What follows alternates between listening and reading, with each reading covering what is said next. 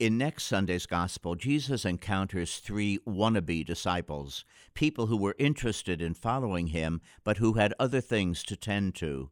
Jesus emphasized the total commitment that true discipleship requires.